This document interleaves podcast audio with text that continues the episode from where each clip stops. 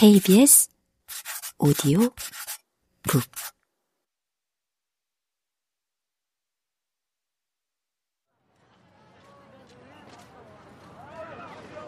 오늘 체육 수업은 배드민턴이다. 선생님은 둘씩 짝지어서 서브 연습을 하라고 말하고는 체육관으로 들어가 버렸다.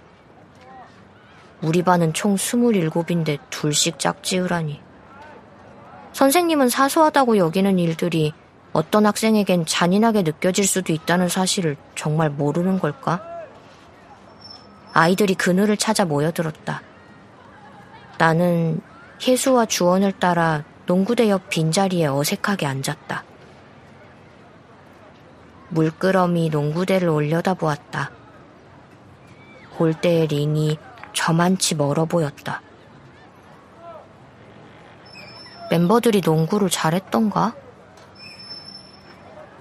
리얼리티 프로그램에서 족구나 탁구 경기를 하는 건 봤어도 농구공을 가지고 노는 걸 본 기억은 없다. 운동장에선 겨우 세 쌍의 아이들만 셔틀콕을 주고받고 있다. 저 무리에 속해 있었다면 나도 아무 불만 없이 신나게 배드민턴을 치고 있었을지 모른다. 작년에 운동회 콘셉트로 찍은 자컨 자체 콘텐츠에서 배드민턴 단식 경기를 했었지. 잔디는 푸르고 새들은 짹짹 울고 새파란 하늘 위로 셔틀콕이 산뜻하게 포물선을 그리며 반대편으로 날아갔다. 운동장을 한참 뛰어다니면서 멤버들은 땀도 흘리지 않았다. 그런 사람들은 햇볕에 양 볼이 보기 싫게 달아오르지도 인중이나 목 뒤에 땀이 줄줄 흐르지도 않을 거야. 회색 옷을 입었다가 땀으로 민망한 얼룩이 지는 일도 절대, 절대 없을 테지. 탁 트인 잔디 운동장 위 봄날의 햇살과 불어오는 바람이 냈을 향기가 그려졌다. 상상 속에서 나는 그날로 돌아가 있었다. 사실 그 자리에 있지 않았는데도. 옆집 언니가 사대부고거든. 거긴 칼라가 세일러복처럼 생겼어. 그래도 난 우리 동복에 비하면 하복이 나은 것 같은데? 주원이 너는 은근히 우리 교복 좋아하더라. 암튼 이렇게 생겼어. 혜수와 주원은 아까부터 우리 학교 하복 이야기를 하고 있다. 혜수가 뾰족한 돌멩이로 운동장 흙바닥에 뭔가를 그렸다. 셔츠인지 종이 비행기를 그린 건지 헷갈렸다. 나는 말없이 그냥 고개만 끄덕였다. 사실 별로 궁금하지도 않았다. 나는 우리 반 아이들을 천천히 둘러보았다. 눈이 마주치지 않도록 조심스럽게 티나지 않게 살폈다. 3355 친한 무리끼리 모여 앉아 있다. 각각의 무리에선 지금 무슨 얘기를 하고 있을까? 아이들마다 일정한 주파수를 가지고 있다면 어떨까?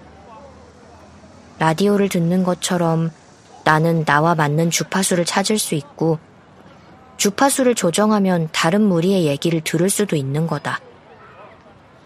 그렇다면 아이들이 어떤 얘기를 자주 하는지 몰두하는 게 뭔지 알 수 있을 텐데. 저 애들은 어떤 교집합으로 묶인 관계일까? 출신 학교일까? 성격일까? 아님 설마 성적일까? 저 애랑 친해져야지 하는 의도만으로는 막상 가까워질 수 없듯이 정말 자연스럽게 언제 친해졌는지도 모르는 사이에 친구가 된 거겠지. 나는 사람과 사람이 만나 서로를 끌어당기는 과정이 너무 의아하고 또 신기하다. 1만 개의 관계가 있다면 양쪽을 끌어당긴 1만 개만큼의 연이 있었을 텐데. 아무리 생각해도 그런 건 어떻게 만들어지는 건지 감이 오지 않는다. 저 중에 같은 아이돌을 좋아한다는 이유로 묶인 애들은 없는 걸까? 아이돌을 좋아한다고 해도 나와 같은 그룹을 나만큼 좋아하는 아이가 과연 있을까? 덕후는 덕후를 알아보기 마련인데 그럴 가능성은 왠지 없어 보였다. 그렇다면 어떻게 친구를 만들어야 하지? 다시 혜수와 주원에게 눈을 돌렸다. 두 사람과 있을 때는 무슨 말을 해야 할지 모르겠다. 그냥 예상 가능한 대답만 한다. 하자는 대로 움직이는 AI가 된 것 같다. 내가 이 둘과 친한 사이라고 말할 수 있을까? 나 실은 어제 새벽 늦게까지 좋아하는 아이돌 영상을 봤어. 내가 흔히 말하는 그 덕후야. 이렇게 말하면 두 사람은 어떤 반응을 보일까? A7 멤버가 몇인지 알긴 할까? 얼굴과 이름을 제대로 짝지을 수는? 같은 앨범을 몇 장이나 사고 온종일 음원 스트리밍을 돌리는 걸 이해해 줄까? 보고 듣는 모든 것에서 늘 그들을 떠올리고 찾아내는 나에게 공감할 수 있을까?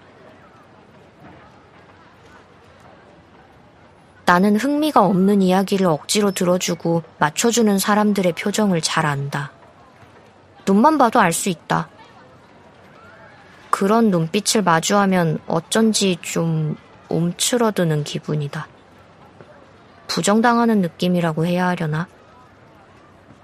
나한테는 전부인 세계가 너무나도 보잘 것 없고 작아지는 것 같다. 나에게는 재미있고 중요하지만 상대는 시답잖아 하며 금방 흘려버릴 그런 얘기를 굳이 해야 하는 걸까?